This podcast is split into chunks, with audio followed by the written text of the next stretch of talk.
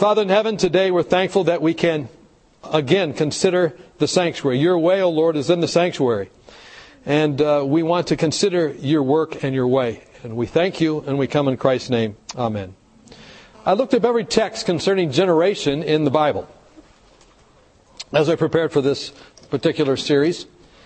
And there are generations that God, uh, God loves every generation, but He has been longing to have a generation of youth for Jesus. And it really hasn't worked out. The first generation, uh, 100% of them went astray. And the second generation, 50% of them were homicidal. And some generations, they just completely lost the whole generation. But God is looking for generations. He's found faithful people in each generation. And uh, I want to look back now at the first generation um, as we look at the sanctuary. now, we just saw in our last time together that the uh, the sanctuary is the main focus of the Bible. We went through that and gave an overview. It's the main focus.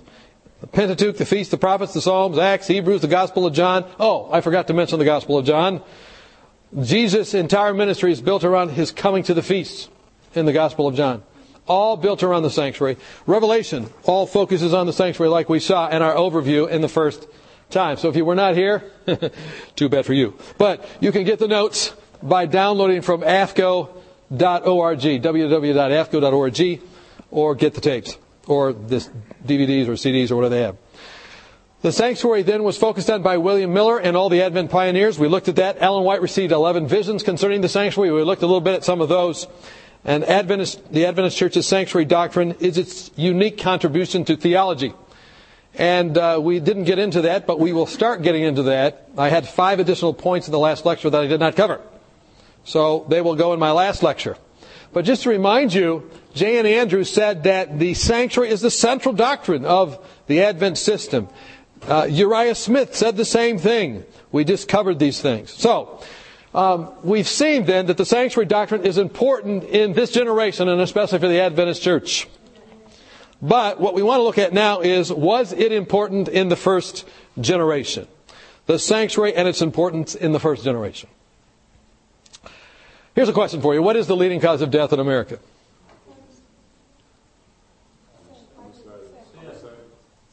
Right, I asked this many times, and everyone says heart disease, cancer, stroke. It's actually sin. The leading cause, cause of death in America is sin. And that is, of course, spiritual heart disease. That then leads to death. Most people say heart disease, cancer, stroke, diabetes, and of course, those are wrong. Uh, they are a result of the leading cause of death, which is sin. So, it's kind of bad for those of you just here to start out on the wrong foot, but hopefully you regain your, your composure. The original plan, the original plan, generation number one, who created man? And uh, what did he call himself?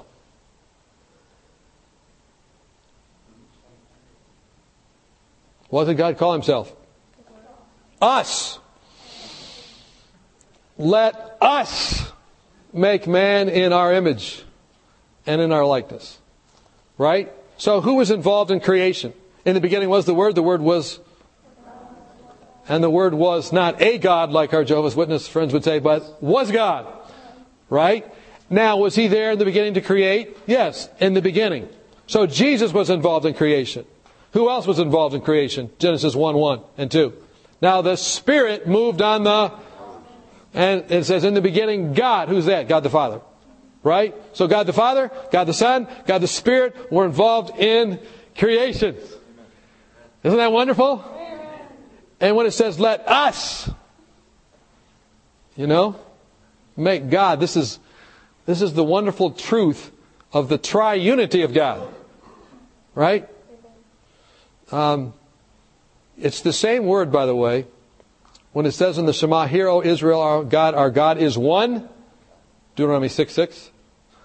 6, 4 through 6, right? The Shema. It's the same word as used in Genesis 2.24. Where in Genesis 2.24, what's it say? And the two shall become one flesh. It's the same word. Echad. Same word. So when someone gets married, they become one. And God is one. He's a relationship. God the Father, God the Son, God the Holy Spirit. So they were involved in creation. Didn't mean to do something on the Trinity, but since we were there, might as well. Now let's go look next. Who was man patterned after? Yeah. Let us make man in our what?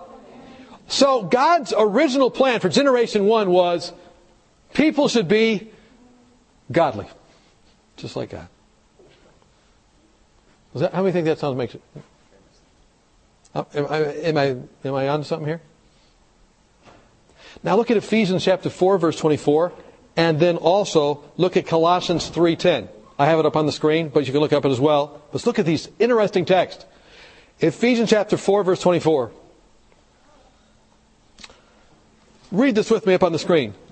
We're created according to God in true righteousness and holiness. So he created us his whole idea in creating us was to be in the likeness of God, truly righteous and truly holy. So when it says, let us make man in our image, this was to be holy too. This was the plan for generation one. Now look at Collision, chapter 3, verse 10.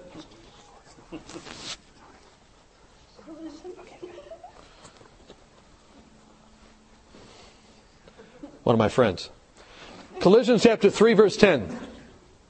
Colossians, sorry but it's good for people who are encountering life's collisions. Colossians helps understand the collisions and get out of them, all right? Colossians chapter 3 verse 10. Knowledge according to or after the image of him who created him. So in other words, he wanted us to have knowledge of God, the knowledge of the Father, if you will, in the image of him. So to have the image is to have the mind of Christ, the mind of God, the mind of the Spirit. This was God's plan for the first generation. Creation. How many think this is a pretty good plan? In other words, we were created to be like Jesus. So the first GYC theme of be was not thee. It was he. Way back before the tree.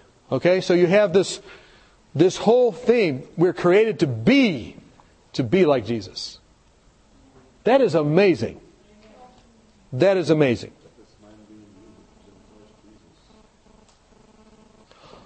So why was man created? We talked about how he was created. Why was man created? Huh? This people I have formed for myself, they shall declare my praise. So they were created in his image so they could give glory to his image, to his likeness, to his creation, his created works. What kind of relationship did God desire to have with man? Intimate. What's that mean? Close united together to know each other. Isaiah 41 verse 8, Exodus 33 11. We'll look at those texts. But you, Israel, are my servant Jacob, whom I've chosen, the descendants of Abraham, my friend. He wanted us to be in friendship with him. The Lord spoke to Moses face to, shall I behold him, right? Face to face, as a man speaks to his friend. I would John 17, 24, to add another text, that they be with me where I am. So, this whole idea, this was God's desire in the first generation, to be in sanctuary. But not just any part of the sanctuary, to be in the most holy place, if you will. That's the whole big picture. What frustrated God's desire for humanity? Let's read it together. Now the serpent was Read it with me. More cunning than any of the beasts of the field which the Lord God had made. And he said to the woman, Has God indeed said, You shall not eat of every tree of the garden? And the woman said to the serpent, We may eat of the fruit of the tree of the garden, but of the fruit of the tree which is in the midst of the garden, God has said, You shall not eat it, nor shall you touch it, lest ye die. Then that serpent said to the woman, You will not surely die. For God knows that in the day that you eat of it, your eyes will be opened and you'll be like God, Knowing good from evil. He was already like God. They were created in the image of God. So when the woman said, saw that the tree was good for food and that it was pleasant to the eyes and the tree desired to make one wise, she took of its fruit and ate, and she also gave to her husband with her, and he ate. She was the first drug pusher. She was the first one to push Macintosh apples, if you will. She was the first one. Now, this is not funny at all, really. But she was the first one. She says, Look, you take this, and you'll get high. As high as God. So she's the first drug pusher, right? Well, what words did the Bible use to describe what Adam and Eve did?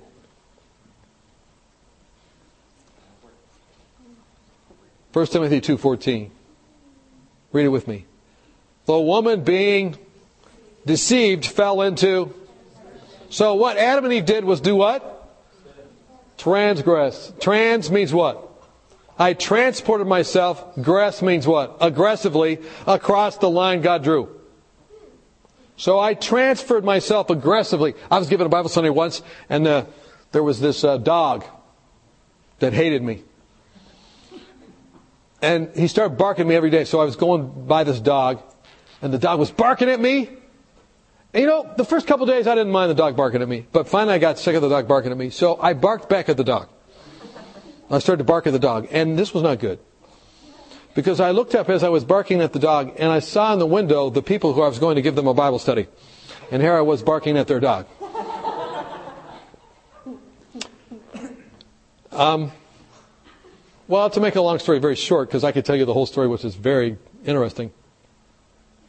But I came one day, and that same dog now hated me because I barked at him every time. It was, and I got there one day, and the fence that kept the dog away from me, somehow the dog had dug under the fence, and he had just completed his hole. And when he saw me coming, he ran as fast as he could to go underneath the hole and to devour me in three quick bites, without even a gulp of water. That was his whole idea. I could see it in his eyes, and he's coming along, and he comes to dive under the fence. He was transgressing. He was transporting himself aggressively across the line that had been drawn and put for him in place. He got stuck under the fence, praise God. and when he was under the fence, I found him in the midst of transgression. half of him was on this side, half was on that side. Now I had a decision to make. Would I help the dog? Would I lift the fence up or not? I lifted the fence up and I lived because I'm here today. And the dog went back and after that, oh, by the way, when I lifted up the fence, I looked up and they were looking out the window again. And when I went back from then, you know what the dog did? He never growled at me again. He wagged his stub. He was kind of a stub, you know. He waved his stub and he would just say, Hi, how are you? And we were good friends. I think God wants to do that with us. Right? Even though we're aggressively against Him. Anyway, so Adam and Eve transgressed is what it says. Romans 5:12. What's it say here? Through one man sin entered the world. So the Bible uses the words of transgression and sin to describe what Adam and Eve did. What effect did their decisions have? Genesis 3, 7, and 8. They hid themselves for they felt naked. Verse 11 and 12, they begin to blame each other. The woman you gave me. The tree you put in the garden. Their life was now filled with pain. So they had, they were naked, they had blame, they had pain, and their life was filled with shame. They hid from God. They said, they were ashamed. Then chapter 2 verse 17, God warned that the penalty for what they had done was what? Death. So the decision led them to have nakedness, blame, pain, shame, death. Now, this is all key to understanding the sanctuary because the, de- the sanctuary deals with all these things. How does the Bible describe the effect of sin? Your sins have separated, which means to divide asunder. That's a covenant word. What God has joined together, we hear at the wedding, let no man divide asunder. Ellen White, when talking about Jesus on the cross, it said that there was the sundering of the Trinitarian powers. Wow. Sundering. And your sins have hidden, literally means by covering, his face from you so that he will not hear. So if we cover, he won't hear. If he covers, he will hear.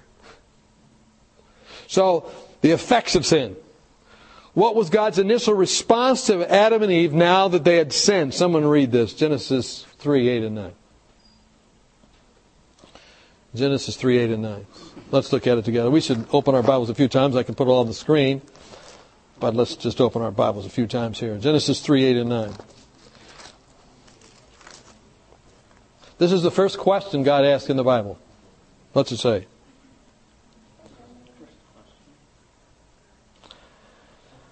Now they heard the sound of the Lord God walking in the garden in the cool of the day. And Adam and his wife hid themselves from the presence of God among the trees of the garden. Then the Lord God called to Adam and said, What? Where are you? How many think that's just a beautiful text? Beautiful text. So they heard the sound of God walking. God called and he said, Where? So what did God do? What was his initial response? Is seek them out. Luke chapter 19 verse 10 says he came to seek and to save that which was lost. Old Testament and the New Testament, both. Came to seek and save the lost. What did God promise would be the response to eating the forbidden fruit? The wages of sin is death. You know what? If you study the Old Testament, the Ten Commandments define what sin is, and in the Old Testament, there's pretty much one example for every single commandment where the person that did that died instantly. Man picking up sticks on the Sabbath dies instantly. You take every single one of them in one place, there's a signal judgment where God killed someone, or whether their sin killed them, and He knows the beginning from the end, and they died instantly. Most, and so there's like one of those, right? Most of the time, though, he gives it, the, the uh, iniquity had to be filled up, this or that. But there are times when he just steps in. There's an interesting book out on that by a rabbi recently written that went through every single one of those and showed the difference between those death decrees and others. But the way the New Testament summarizes it is the wages of sin is death, instant death. Now don't get into this idea, well, dying you will die. Some people say that when God says, in the day you eat of it, you will die, they say there's a marginal reference and it really means they wouldn't die that day, but dying they would die. I want that idea to die. Instantly, if I could kill it. Because that's what gets us into trouble. We say, oh, it's not that bad. Die and I'll die. But there's Geritol. There's barley green. I'll come back. I'll put some oat bran on my steak. Right? I'll go to the, the chip program after I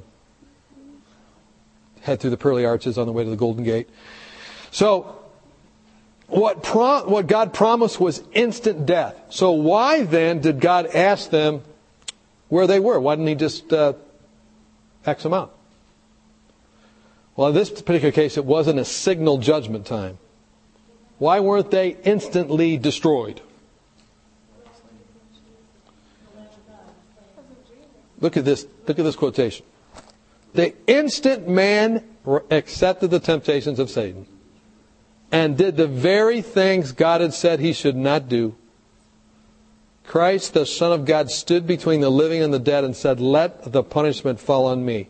I will stand in man's place. He will have another chance. The very instant so in Revelation chapter 13 verse 8 is how the Bible says it, the lamb slain from the foundation of the world. Right then he says, I know the wages of sin is death and I will die for them. How many are thankful for that? How many times has he said that about you today? Why was not the death penalty at once enforced in this case? Because a ransom was found. Praise God. God's only begotten Son volunteered to take the sin of man upon himself and to make atonement for the fallen race. That's what the sanctuary teaches, how he did that and how he makes atonement. Boy, I tell you what, this is good news. Good news. How did God teach this now? Genesis 3:21. Let's read that. Genesis 3:21. Genesis chapter 3 and verse 21. So right there at the very beginning, how many can see what he wanted for generation 1, but what happened? And now what does God do? This is sanctuary number 1 in the Bible. Actually anyway, I don't want to get myself confused by talking too much or confuse you by the same. Verse 21. Also for Adam and Eve, Adam and his wife, the Lord God made tunics of skin and clothed them. So the very first thing he does is calls, but then he, he makes tunics of skin and clothes them. What, do you have to do to make tunics of skin? Something had to be killed. Whether or not Adam and Eve did that, the first sacrifice, you know, in the sanctuary, the person would kill the animal themselves because they caused that. Whatever the process was, there it happened. And it says, the Lord God, Lord, L-O-R-D, all capitals, Yahweh, He's the judge. He's the discriminating judge. He's the judge. He's the, it, it's really always tied many times in the Bible, that word Lord, with righteousness. The right thing to do. God is Elohim. That means the mighty covenant maker. In other words, that's the God of mercy. The God of justice says you must die. But the God of mercy steps in and says, look, I will die for them. You and I will be separated. There will be a sundering of our relationship so we can allow them to come back in relationship.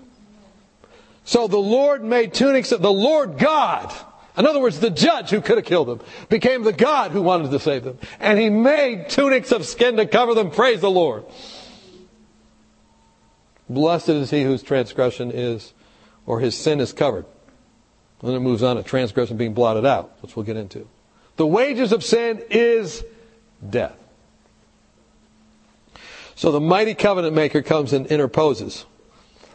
Now, how would he stay in relationship with them then?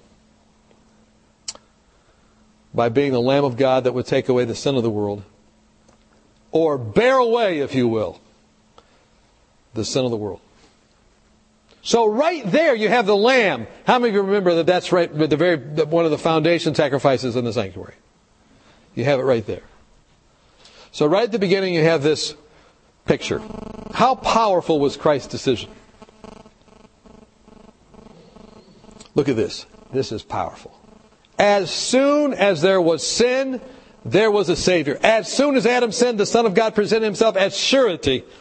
In other words, as a guarantee. Surety is, I surely will do this for the human race.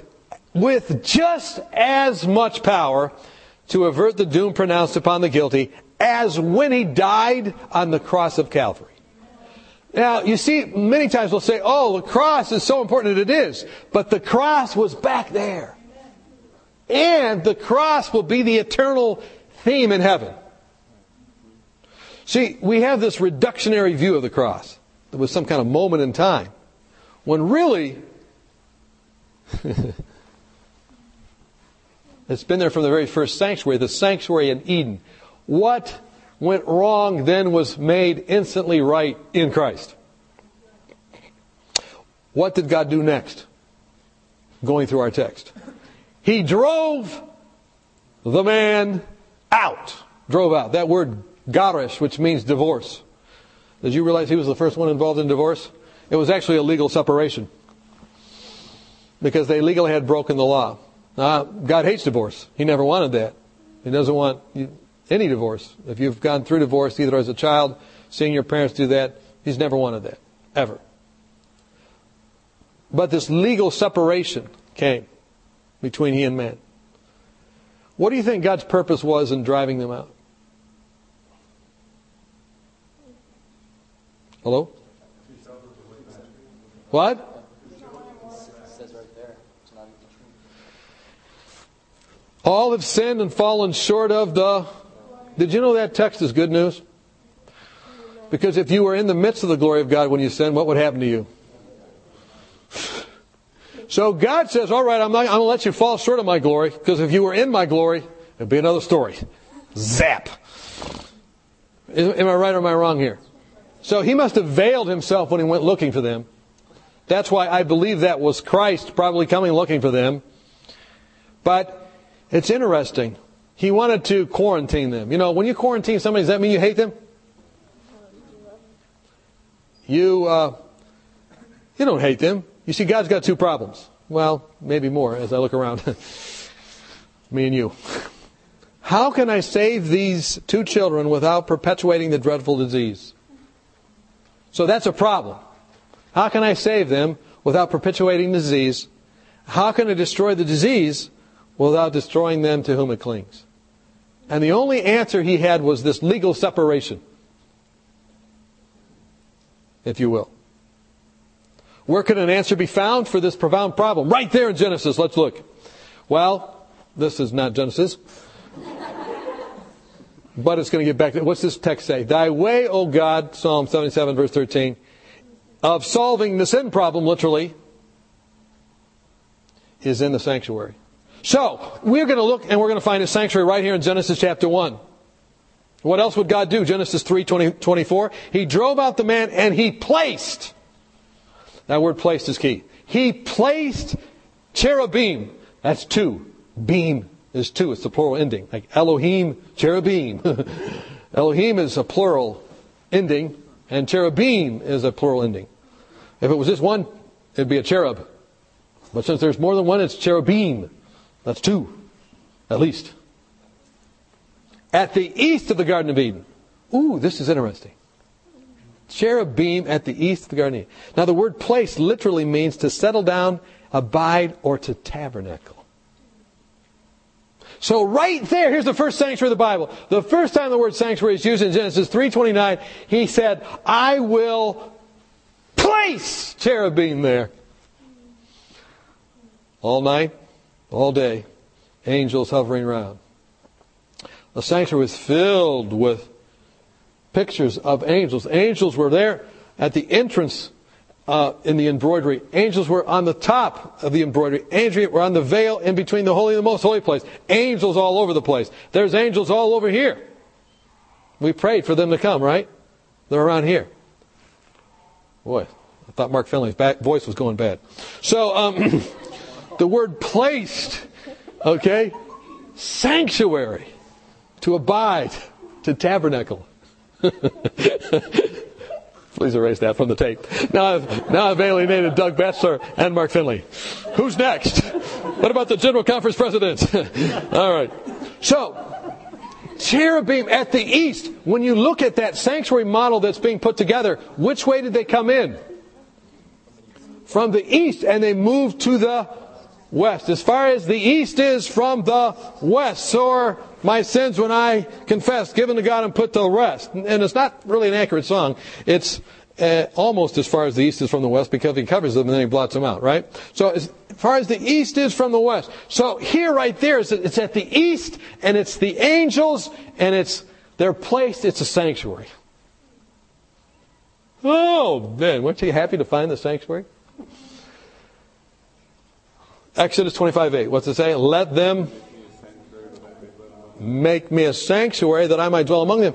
And right there, there, as soon as there was sin, there was a Savior. As soon as there was sin, there was a sanctuary. You see, we reduced the plan of salvation.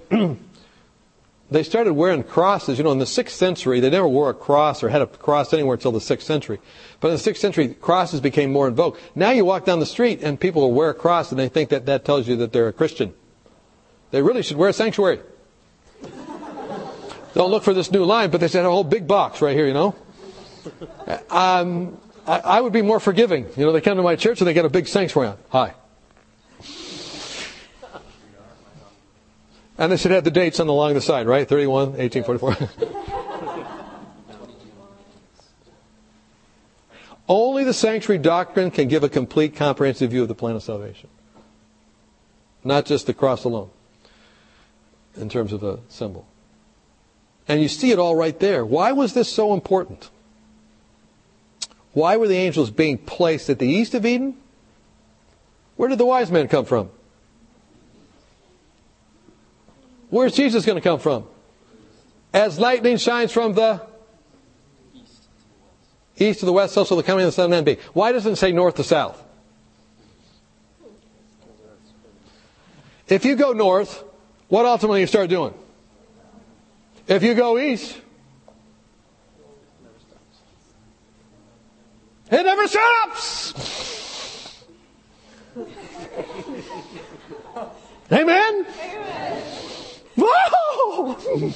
Man, I'm glad that, that it's never going to stop with God. All right. I just, Revelation chapter 16, verse 12. Where do they come from? The angels that come. Well, look it up. 1612. 1612. Did I put this down in there? Revelation chapter 16, verse 12. You got the three frogs and the polywogs and everything there, right? The three angels' messages are replaced with the three frogs. oh, very bad, you know. Uh, I used to believe the three angels' messages, but now I'm into the three frogs. Uh, it's just not headed the right direction. Chapter, chapter 16, verse 12. The sixth angel poured out his bowl on the great river Euphrates you know, there's two rivers in the Bible. There's the river of Zion and there's the river Euphrates. One dries up and becomes mud and crud. And the other one is a life-giving stream. Ezekiel 47, the water flowed from the sanctuary. The water that flows from the devil's sanctuary, which is pictured in Revelation 16. Revelation 16 is the legal basis for the shutting down of the devil's sanctuary. I should show you that sometime. And this is it shutting down. And notice when it shuts down, what happens? Euphrates is drying up. That the way of the kings from the east. East to west. So, what are these angels that come? Are they not ministers or uh, are they not spirits ministering to those who are heirs of salvation? Hebrews 1.14 says. So whenever you see angels, it's, they're, they're ministering to those who are heirs of salvation. And God interposed, Jesus interposed, he says, I will be surety for them. So wherever that happens, the angels show up. Good news. Good news. You're missing out, brother.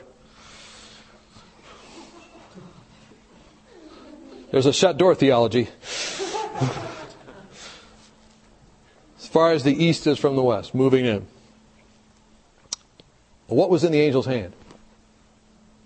Hey, brother, it's just as good on that side. He looked in that door than that door. Genesis 3.24. So he has in his hand a flaming sword. a flaming sword. Man, you know, someone was talking to me the other day. In fact, they're here today and they were saying they studied this out. When I thought of this flaming sword text, I looked at all the swords in the Bible. You know? How many of you like knives? See me after. No. So, so the flaming sword moving this way and that way. I thought of Hebrews 4:12 immediately. For the word of God is living and powerful and sharper than a two-edged sword. So as soon as there was sin, there was a Savior, there was the Word of God, which makes um, playing the what?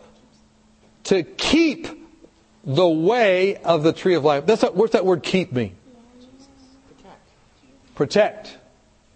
It's actually the word shamar, which means to guard. It was used in Genesis chapter 2 when they were keeping the garden. Keep the garden protected. In other words, pull all the weeds out. He'll keep the way to the tree of life. Look at that. Look, the sanctuary is the way. Thy way, O God, is in the what? So he's saying, keep the way. I'm keeping the sanctuary option open so you can come back into sanctuary with me the mighty covenant maker. Who does the Bible call the way? Jesus. Jesus says, I am the way, the truth, the life. No one comes to the Father but by me. So right back then, there's Jesus. What did every aspect of the sanctuary point to when we studied it? Jesus. Can you see this embryonic sanctuary right there? I, Jesus, am the way, the truth, and the life. It's not even embryonic. It's, it's all there, isn't it? It's bionic. There you go. Thank you. we could work well together. So the Word was to become flesh and to dwell, literally tabernacle among us. And that happened when? Way back there in Genesis. How many of you are getting this picture that the sanctuary is not just for the final generation or for the middle generation, but it was for the first generation? Sanctuary truth was for every generation.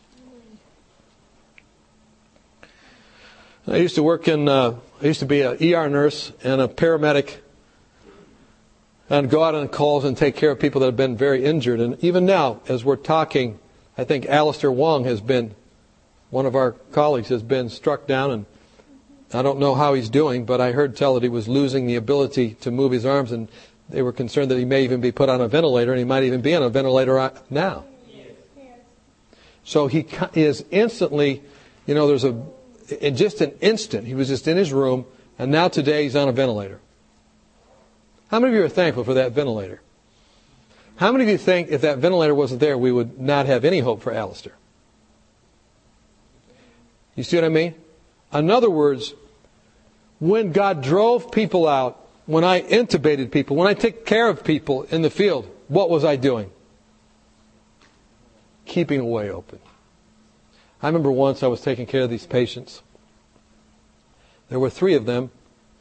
The fourth had died that went into a nuclear reactor near our hospital. And they walked in, and somehow they had a piece of metal in the back of one of their their their pants pocket. They had to sign in with a wax pencil that they had taken everything out. I don't know why they didn't have a metal detector. I don't know what happened. Now, you know, we've got metal detectors everywhere. Except the church. People end up in church with all kinds of metal on these days, but everywhere else you can Okay, so anyway, that, that, that's part of the sanctuary message as well. But anyway, so uh, so Homeland Security, you know what I'm talking about. So anyway, here's what happens. They go in and they go right into that nuclear reactor and they walked in and that the last person that walked in had I don't know if it was uh, some graphite and a pencil that was in his pocket or, or whatever, but it caused a huge arc to come off that reactor. That was it was electric. You know, they're making electric power to feed all southwestern Michigan, and that huge arc comes out and it hits them all with a blaze. And the the guy that had the metal is instantly killed. He's blown up. The other three were burned 80, 90% of their bodies. 78, and I was on the burn unit. That was my uh, my task. And uh, so they rushed him, of course, to our our hospital. Oh, I'm almost out of time here. And they came in, and when someone has a burn, that's that bad. What happens when you get a blister? When you, you burn something, you get a blister. So all your fluid goes out. Well, you do that the whole body. All your fluid goes out, and you're one big blister. And so all the fluid goes out, and there's no fluid inside, so you'll just die from no fluid inside. You die from dehydration. So we had to put big IVs in, and then we had to count the bags. One bag, two bag, twelve bags later, you know, we're putting all this money, or I don't know what's twelve, but we put these all back in. They would have popped that way too. But so we put all these bags in of, of, of, of what they call Ringer's lactate, and so we put it in there so that they have, they, they, they, they, they don't die. but you had to count the bags. If you didn't count the bags, because about a few hours later, if, if something turned around, you had to take all that fluid off. Right? So anyway, that's going on, and I'm taking care of these patients. And then they couldn't breathe because they got so filled with pus, or not pus, but uh, fluid. Thank you. That they, they were so swollen up that they couldn't breathe. So you had to do what's called fasciotomies, where you take a little knife and you cut you right along here, and you cut all that skin so they can breathe. So I am doing this, you know, I'm putting this fasciotomy aside trying to save, save them so they can breathe because they, they would just literally, their lungs couldn't expand. And when they're there, there were some people in the emergency room that always said, don't talk to people about their situation, you know. Always make it seem good because it'll be positive thinking and the power of positive thinking. But 90% burns, 70% burns. Now, I'm not going to do it. They're probably might, might die. I'm going to talk to them about whether or not they know Jesus. I'm going to bring in their relatives. So I said to him, I said to him, I said, look, they don't have any pain. I mean, that's long since gone. They burned off their pain receptors. You know, the martyrs, when they die in the fire and stuff, it's bad at first, but not, not later. It's, it's okay. And they didn't have any pain. Well, I'm not recommending it, but you know what I'm saying. So they, so they, so he, you get the point. So here I am with these people that are ready to, that I think die. And I began, I said to him, I said, have you accepted the Lord Jesus Christ? Is everything right with your son and with your daughter and with your wife? And I brought in their family members. And here they are talking to them. And they make everything right. I help load them up in the helicopter, fly with them up to the, to the burn center in Bronson, right? And those relatives, you know, they don't ever, they'll ever see them again. They're intubated. Everything is taken care of by everybody else. Because we're desperately trying to keep the way open. You know, the good news is, amazingly, all three of those people made it. And you know what? That's what God is wanting with His sanctuary. He says, man, you're just not making it. And the problem is, you don't even know you're not making it. Sometimes people get so sick that they make it worse. How many of you ever taken care of somebody, they get even worse before they get better? And they have to give them drugs. They call curare agents. They give them, at least they used to. I don't know what they call them now. We give these drugs to people in the ICU and they couldn't even move. And the reason they didn't want them to move is because they'd mess everything up. Either the, the pressure go up in their head or something else would go wrong and they would just be totally. And later on, you know, take them out, they go, man, I got so cold, no one brought me a blanket. I always was very aware as a nurse. I said, look, I got to go in there and think about what they'd be thinking about. I'd feel their legs. Oh, this feels cold. You probably want a blanket. Oh, this to that. Or you see what I mean? That's what God does for us. That's what the sanctuary is about. He does all that for us because he wants to keep away. And he started doing that all the way back in the very beginning. So what gift was given back then? Genesis 3:15. I will put enmity between you and the woman. This was the great gift. The Hebrew word for enmity literally means hatred, and it comes from the root word which means a hostile or an enemy to. How many of you are thankful God gave the gift of enmity? If God would not have put to a point to fix to put enmity between Eve and the devil, man would have had absolutely no chance. Because even though you can do all these things for someone, they have to make a decision. And He allows us to have this decision making ability. The gift of enmity made it possible for mankind to appreciate and to choose the good. His, that is Adam's nature became so weakened through transgression that it was impossible for him in his own strength to resist the power of evil. He was made captive by Satan and would have remained so forever had not God specially interposed. How many are glad he interposed? So what he gave then was the gift of what? Enmity. Did Adam and Eve's children rightly utilize the gift of enmity? No, you got Abel. By faith, Abel, he used it correctly. He obtained a witness that was righteousness. But what about Cain? Did Cain use it? Instead of bringing an animal sacrifice to God, Cain brought what in the first sanctuary system? Vegetables. And you know what vegetables were for? This was a peace offering, a praise offering, a meat offering. It was like coming to God and say, praise God, everything's okay. I'm coming to church, I'm just going to praise. No repentance, no confession, but I want the drums and I want the fruits and vegetables. So what he did in terms of sanctuary thing was he brought the what? He just came with this attitude of gratitude without having repented or obeying. And to obey is better than even sacrifice, and that was a grain sacrifice he was bringing. It was a praise sacrifice without a sin sacrifice. So in the first sanctuary, Abel was accepted because he did the right thing, and so he could actually, he could have brought a sacrifice, uh, uh he could have come next and brought his little praise offering. But Cain didn't. And so he said, I'm not going to follow the sanctuary protocol. Abel brought a sacrifice, God accepted, then Cain became angry. Sometimes in church, people get angry when you do things right concerning the sanctuary message. Oh, I want to say I'm sorry to you. Oh, don't worry about that. We're here about grace, not about guilt. We want to praise, no penitence. One church I went to recently says, we don't do the foot washing anymore. You know, I said, well, then you're eating and drinking damnation to yourself. That's what the Bible says. Doesn't say it exactly that way, but that's what it says. That's what it says in Corinthians, right? Now note the significance that the New Testament puts on the story of Cain and Abel. You think the story of Cain and Abel is, oh, well, he's able, he's able, we'll think about it. No, it's a little more significant than that. 1 John chapter 3 verse 12. Not as Cain, who was of the wicked one and slew his brother.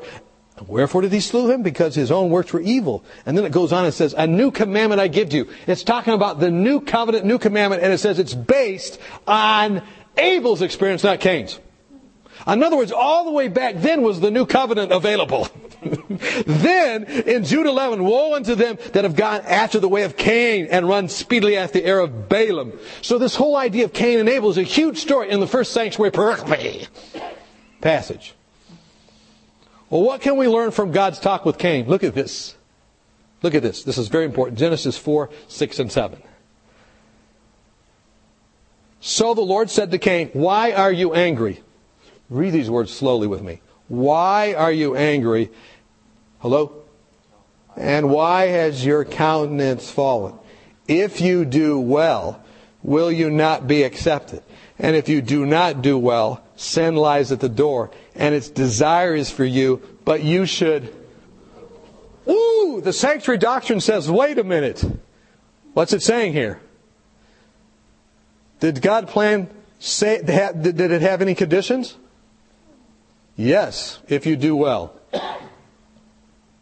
Is there any assurance in this verse?